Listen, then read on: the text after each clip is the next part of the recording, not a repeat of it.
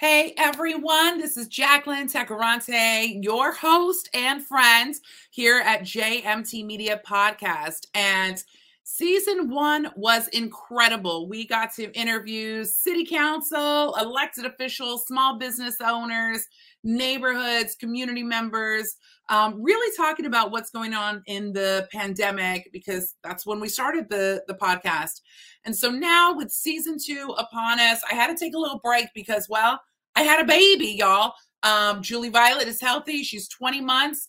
And in the course of the 20 months, I've been able to connect with even more business owners, expanding all the resources that I have and really connecting with the community.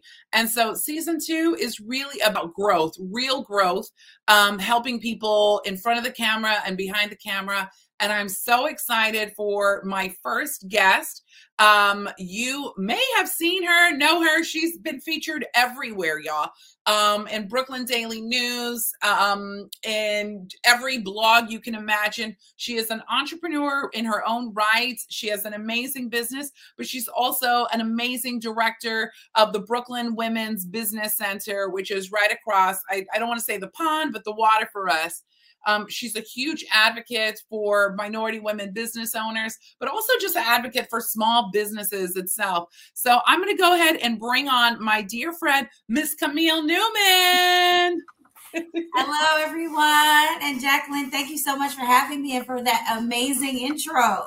I'm so pumped. I have I'm so pumped because you know we took a small break because, like I said, I had a baby. Yeah. Um, and as entrepreneurs, especially mothers that are entrepreneurs, you have to prioritize things. And so, even though it was a, a beautiful break, I'm glad to be back with season two, really talking to leaders, industry leaders like yourself. And so, you know, one of the things that we briefly talked about before we started the segment was about you. So, can you give us a little bit of background and history about what you do, um, your entrepreneur journey? Yes. I love it. Awesome, awesome. So I am Camille Newman and I am the director, currently the director of the Brooklyn Women's Business Center, and we are funded in part by the SBA. But the way I got here is is kind of unique. Um, I am an entrepreneur. I run a business called Body by Love, and we offer clothing, accessories, and online classes that build confidence in plus size women. And we started as a pop up shop, so many people might recognize me um, because I've won a couple of business competitions mm-hmm. here in the New York City area. So we started as Pop Up Plus, a pop up shop for plus size women. Um, and I was doing that for over 10 years, off and on, in between the fashion industry, working in the fashion industry, I should say. Um, and then we transitioned to Body by Love during the pandemic. So that's my entrepreneurial life. But now um, I have kind of used the passion that I have for both business and for advocating for women and women of color as now the director of the Brooklyn Women's Business Center. So again, Jacqueline, thank you so much. Yes. Oh, Camille, I'm, I'm loving all this. So let's dive in because I think there's different stages of entrepreneurship. Oh, definitely. People tend to forget, right? And so my journey started again. I was pregnant with my son at five months. Now he's six years old. And I remember going to pitch meetings with like a Dora the Explorer backpack with my pregnant belly and pretty much being like, hire me. And so Staten Island is a close knit community, and I was able to get from one client to another, and it just snowballed. But can you talk about the different types of entrepreneurship that maybe you've seen and also maybe that you've experienced? Oh, definitely. Um, first, let me begin by saying entrepreneurship is tough. um, it's not. It's not for the faint of heart. Um, Amen, sister. Amen. I'm going to say it a little louder for the ones in the back of the room, okay? Exactly. Um, especially as a woman and a woman of color. Um, and you just go through several phases. You know, what a lot of people don't understand about entrepreneurship is that it can be a very lonely road. Um, and so you have to build support systems along the way. So I myself started out as a part time entrepreneur while I was working that full time job and, and, and hustling. Um, cashed out my 401k, which I do not recommend in hindsight. Um, and then was able to transition to um, full-time entrepreneurship for a number of years. And then you know like with ebbs and flows of businesses my business started to take a dip in 2018 um, towards the end of 2018 so i transitioned back into full-time employment in 2019 so anyone starting entrepreneurship should know that you know when you read about the jeff bezoses of the world and all these other huge companies that is not the experience for 90% of entrepreneurs. Um, you have to be nimble. You have to um, develop emotional toughness um, and so at the Brooklyn Women's Business Center, we see those different levels of entrepreneurs as well. You know, we bring in or assist um, clients who have that micro business you know they're selling on etsy they're, they're yeah. trying to scale. And then we you know um, help those businesses that are close to a million dollars. So the, the journey to entrepreneurship is definitely different for everyone. So i want to encourage entrepreneurs out there that if you're not at the million dollar mark do not be discouraged. Uh, the key is just consistency and drive yeah. and, and pushing forward with your dream really. Absolutely. I think you hit the nail on the head. Also talking about cashing out your 401k. Yes. Like, like, I mean, I was just on a panel a couple weeks back, um, and I was explaining to people that growing up, so my stepdad didn't come into the picture until I was like 11 or 12. So growing up, my mm-hmm. mom was single mom of three kids and we were raised in a financial household. If you do not have the money, you do not get a credit card, you do not take out a loan. If you don't have the money in the bank, you cannot do it. And so, for the first few years of my entrepreneurship journey, I didn't take out not one credit card, not one, because I had that instilled in me. If I, don't, if I don't have the money, I don't have the money. And so, you know, I've learned over the years that financial literacy and understanding the basics of building your credits of yes. um, ex- access to some of these things. Um, you know as a side note i always tell people there's in my eyes there's like two types of entrepreneurs right? There's entrepreneurs that are used to the grinds the hustle that have this mentality of like i got to make sure i hit payroll every two weeks. Some people forget that and yeah. then there's the other sense of the entrepreneur where it's generational wealth already built in for them. And so I always kid around with my friends that are that other entrepreneur. I'm like, you're not even on the same lane. No, definitely. Two different highway. I'm like, I love you, but we're on two different highways, respectfully. Exactly. Exactly. And um, and so generational wealth and then understanding financial access and capital that's like a whole new world even for myself um yes. just celebrated six years that i remember how old my company is because wow. that's my son that's how i remember that's how i remember however old roman is that's how old my business oh, is okay. that's amazing yeah but like organizations like yourself yes. and you know sba they really try to provide um, information to access capital funding. Um, you know, one of the things is in New York City, there's a big program called the David Prize, and it's like five New Yorkers. They try to get mm-hmm. one from every borough. Five New Yorkers get 200,000 or 250,000. And so one of my colleagues was like, Jacqueline, you got to apply for it. It's about entrepreneurship and um, helping. And I'm like, oh no, I'm not applying. I want to see who's on the board of directors. I want to see who's the mentor. Those are the people that I want to learn from because to me, that is way more valuable than the actual two hundred thousand dollar prize. Yes. And so I had. Although like, you really should try to get the two hundred as well. I, uh, I, as well. Enough at it. Might as well.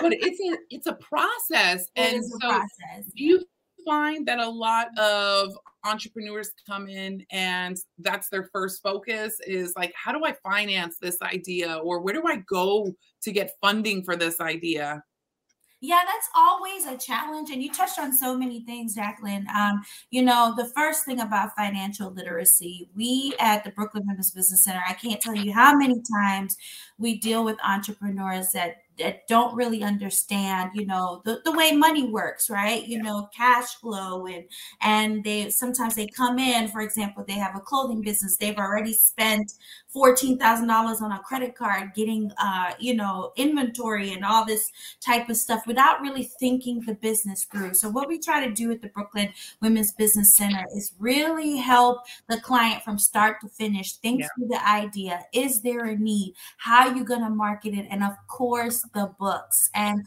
what I find, um, particularly in communities of color, is that we're somehow embarrassed for not understanding finances or somehow we're embarrassed because we didn't come from a family with a lot of money. Um, generational wealth, for some of us, not all, is a new concept, a new thing. Um, and asking for help is also a challenge in this oh, yeah. because they don't necessarily trust institutions. So, what we try to do is really you know help them feel comfortable with asking these questions and understanding their finances and understanding their cat you know cash flow statements and balance sheets. And this was particularly apparent jacqueline during the pandemic. I can't tell you how many businesses of color missed out on ppp assistance or eidl assistance from the sba because they didn't have their books in order. They didn't have their mm-hmm. taxes. So if, if entrepreneurs out there you gotta know the numbers. Don't be afraid of the yeah. numbers. And there's no shame in starting out by selling $200 of a product because what you want to first do with your product is proof of concept. Um, and I also agree with you, Jacqueline, that that getting and understanding and building those relationships with other people in these different circles are also another way that an entrepreneur can really push um, the business forward. There was so much packed there, and it, I know. you said. I'm, I'm like, I'm like, you know, I I always tell when people are like, Jacqueline, how'd you start off? I'm like, honey, get yourself a bucket of coffee. Like this is going. It's it it didn't happen oh, overnight. Oh, yes, it didn't. It didn't. I mean, I always knew as a young child that I wanted to be an entrepreneur. You know, my my father, my stepdad, Paul, if he's listening, I love him so much. Like I named my son after him. I'm like Roman Paul. Like oh, that's awesome. but, but growing up, when I say that we had true humble beginnings, I mean, my parents were you know, the minimum wage. And I remember going with my father to like clean windows of like car dealerships and stuff like that. And so my father taught me early on get up early, do the job, um, learn how to negotiate your prices, and never accept no as an answer. Yes. And not everybody is fortunate enough to have that male figure, that mm-hmm. guidance and so, one of the things that I try to express to our listeners and to our viewers are to find your own mentors. Your own mentors may not be your family, and that is yeah. okay too. Yeah. Yeah. In fact, your family you might be the one discouraging you the most. So that's important as well. You bring up a wonderful point as an entrepreneur. You definitely have to to define your tribe, right? Get out there and build a support system around you. And we we are spoiled here in New York City because there's so many different programs, so many different um, you know, networking groups. Yeah, exactly. Yeah meetups, so many things you can do as an entrepreneur to really get out there and get the support you seek. So I encourage entrepreneurs, um, don't be afraid of that idea. You know, get out there, talk with others, get feedback. Um, you know, prove prove your concept, and don't be afraid to start small. Every overnight success, many of them are 20 years to that overnight success. Oh yeah, 15, 15 years, 40 years. Um, um, my father always reminded me that you know many entrepreneurs are are between that I, I, believe he said 50 to 55 age group but they spent most of their lives right building, building up. up. to that point so um I get a lot of clients who come in and they're kind of deterred because like they're they're featured on Forbes like 27 and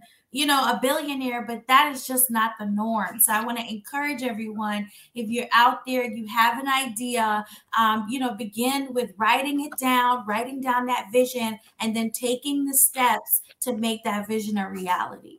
Absolutely. You know, um, speaking of success, on one last note, I used to think, and again, it's always be, be coming from this place of scarcity and so I remember years ago, someone had asked me, you know, Jacqueline, what do you define as success? And at the time, I said, you know, for me, success is being able to go into a grocery store and spending three, four hundred dollars and not worrying about, oh my gosh, yes. I got to pay the light bill, I got to pay X, Y, Z bill. And so now, as my business has evolved, so have I. And so uh, now I was asked last week, like, what do you define as success? And I said, honestly, for me, success now is the impact of what I'm mm-hmm. doing and how it's going to help. To me, that's true. That's a part of generational wealth of yes. impact within my community. And so I'm going to pose this question to you. Wow. You, I know, right? No big deal. Um, what yeah, do you such a profound question? what do you define as success? Um, it, it's so many levels, I would say, because I have, you know, my personal success that I want to achieve, like some goals for me and my family, but then I also am dedicated to to the community. So I would say from a, a, personal standpoint, I want my business to hit that million dollar mark. Like we've been we've been fighting That's and right. so many women of color. Uh, here's a random statistic. Um, I believe 85% of businesses of color never go over women business of color mm-hmm. never make over a hundred thousand and so that is a yeah um, we're not a, we're not employing a lot of people we are a a group of solopreneurs, which is fine. But I want to get those businesses to, you know, the point where we are five, ten employee businesses. So I kind of skipped over my personal success, but that would be like, um, you know, a goal for me to really for the community make a dent in that number and I to know it. that I had something to do with that. But on a personal level and a business level, I also want to eventually get my my business body by love to that million dollar mark. we're, we're claiming claiming it. We're claiming We're it. Claiming it. It's happening. What, what is there's a gentleman I listen to every morning, Ash Cash, and he says we are made from an abundance. So it's yes. happening. It's gonna happen. Right here, we declare it's, that it's podcast. It's happening. Um, it's already happened. It's already happened. It's already happened. But yeah, you know, um, as for the community, I'm passionate about the work I do with entrepreneurs. I see so many wonderful entrepreneurs come in with ideas and and I am just, you know, rooting for every rooting for all of them because I know what it is to have that idea kind of burning inside of you and have to execute. So when I wake up every day and work with the women at the Brooklyn Women's Business Center, oh my goodness, um, that's just a, a, pride and joy to to see them make measurable progress to make that idea come to fruition. So I love it. Yes, I Ms. Camille, I am so grateful that you joined us for season two. I look forward to seeing your personal entrepreneurial journey continue Yay! to grow. and I look forward to even connecting with you about the Brooklyn Women's Business Center. I think what y'all are doing is incredible. Um, and for our listeners and our viewers, when this is up on our YouTube channel, I'll make sure that we drop the links below. And also, if you're listening on iTunes on our podcast, make sure that you subscribe and share with all of your family and friends that want to hear a little something different about entrepreneurship. Everybody has a different journey. So make sure that you follow JMT Media, the podcast. And thank you so very much. Thank you. Thank you for having me.